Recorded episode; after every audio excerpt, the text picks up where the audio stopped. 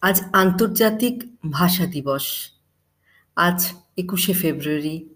আজ সারাদিন বাংলা ভাষার সঙ্গে আমাদের ভেসে থাকার দিন। আজ পাঠ করব তেমনই একটি ভাষা দিবসের গল্প। গল্পের নাম অসাম সালা। মোম আর মিতুল টেলিভিশনের পোকা। রোজ পড়াশুনো করে নিয়ে টিভির কমেডি শো গোগ্রাসে গিলে ফেলা ওদের রোজকার অন্যতম দিনলিপি।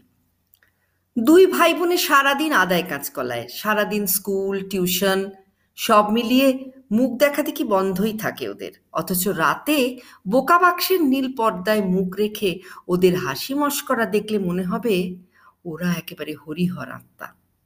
কোনো বারণ মানে না তখন ওরা। পরদিন স্কুল আছে, শুয়ে পড়ো। এসব বললেও কোনো হেলদোল নেই, বরং জেদ বাড়তেই থাকে টিভি দেখার। ফল আরও খারাপ হয়। অগত্যা অভিভাবকরা মুখে কুলু পেটেছেন। অবশ্যই তার ফল আর যাই হোক, খুব একটা আশাপ্রদ নয়, সেটা মোম আর মিতুল দুজনেই বুঝেছে এবার। সেদিন স্কুলে মোমের একটা মিডল টার্ম ফ্যাক্টর মিলছিল না কিছুতেই। পারছিল না সে শত চেষ্টাতেও।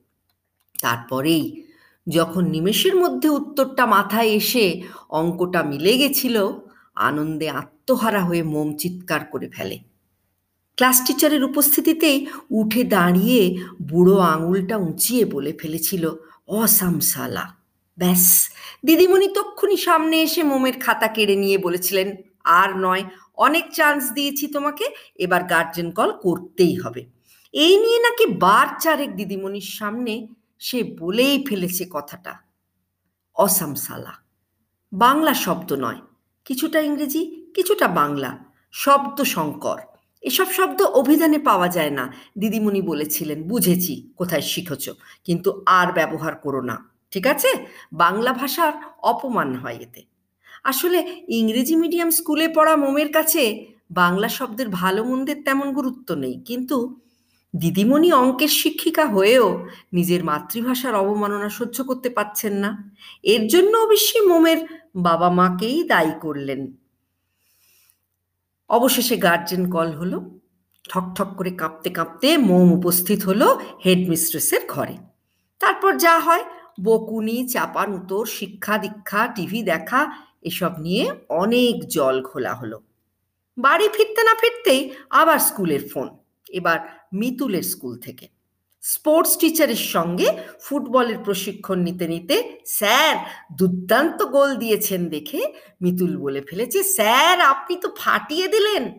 ডেপো কিছু সিনিয়র ছাত্ররা ক্লাস সেভেনে পড়া মিতুলের মুখে ওই শব্দটি শুনে হাহা করে হেসে বলে উঠল, কি দিলে গুরু? কে ফাটালো? কি ফাটালো? ব্যাস, আবারও তার বোন মোমের স্কুলের মতো পুনরাবৃত্তি। নাজেহাল হলো বাবা মা। লজ্জায় একেবারে মাথা কাটা যায়। অপারক বাবা মা লজ্জাবনত মুখ করে তর্কাতর্কি এড়িয়ে আবারও হাজির হলেন স্কুলে। এবার ওই সিনিয়র ক্লাসের দাদারাও এলো হেডমাস্টার মশাইয়ের ঘরে। কাঁপতে কাঁপতে মাথা নিচু করে। তারপর যে কেসেই আবার টেলিভিশন, দমফাটা হাসি, ভয়ানক নেশা, নতুন ভাষা শেখা অব্যাহত রইল মৌমান মিতুলের। ভুল বুঝেও যেন বুঝলো না ওরা। অন্য স্যারেরা বললেন, যুগধর্ম, ছেড়ে দিন স্যার, কি হবে এদের আটকে রেখে? হেডমাস্টার মশাই একে বাংলা একে বাংলা পড়ান, তাই আবার স্কুলের প্রধান মেনে নিতে কষ্ট হয় তার এসব। মিতুলের স্কুলের হেডমাস্টার মশাই সেদিন বাড়ি ফিরে ঘুম এলো না। কোথায় নামছে তার মাতৃভাষা? ছেলেদের মুখের ভাষার কি ছিরি হচ্ছে আজকাল? তিনি একদম সফল নন শিক্ষক রূপে। পাশ থেকে তার স্ত্রী বললেন, জানো, আজ একদিন বাদে সন্ধ্যা কাজে এলো। মাস্টারমশাই বললেন, তো? স্ত্রী বললেন, তোমার মাকে কতবার বলেছি ছেলের সামনে সন্ধ্যাকে ঝি মাগি না বলতে। আজ সে আসতেই দরজা খুলে তোমার ছেলে কি বলে জানো?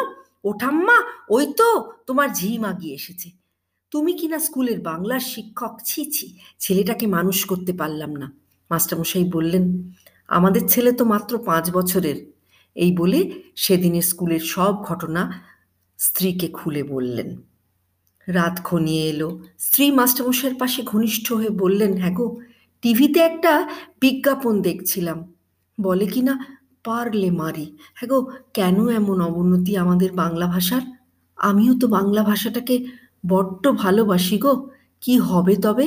আমাদের বাংলা ভাষার নাকি এমনই সব চলতে থাকবে?